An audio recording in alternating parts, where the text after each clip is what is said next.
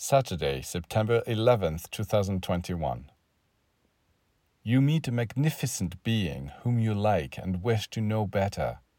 Instead of trying at any cost to get closer to them on a physical plane, learn to listen to the vibrations of their voice, to perceive the light in their eyes, to rejoice in the harmony of their gestures.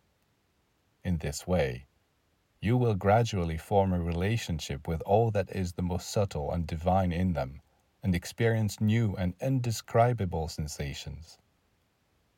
In the same way, you will also discover that the men and women you have tended to look down on or ignore because of their unassuming appearance are actually exceptional beings who have far more to offer you than other people who are seemingly more interesting or attractive.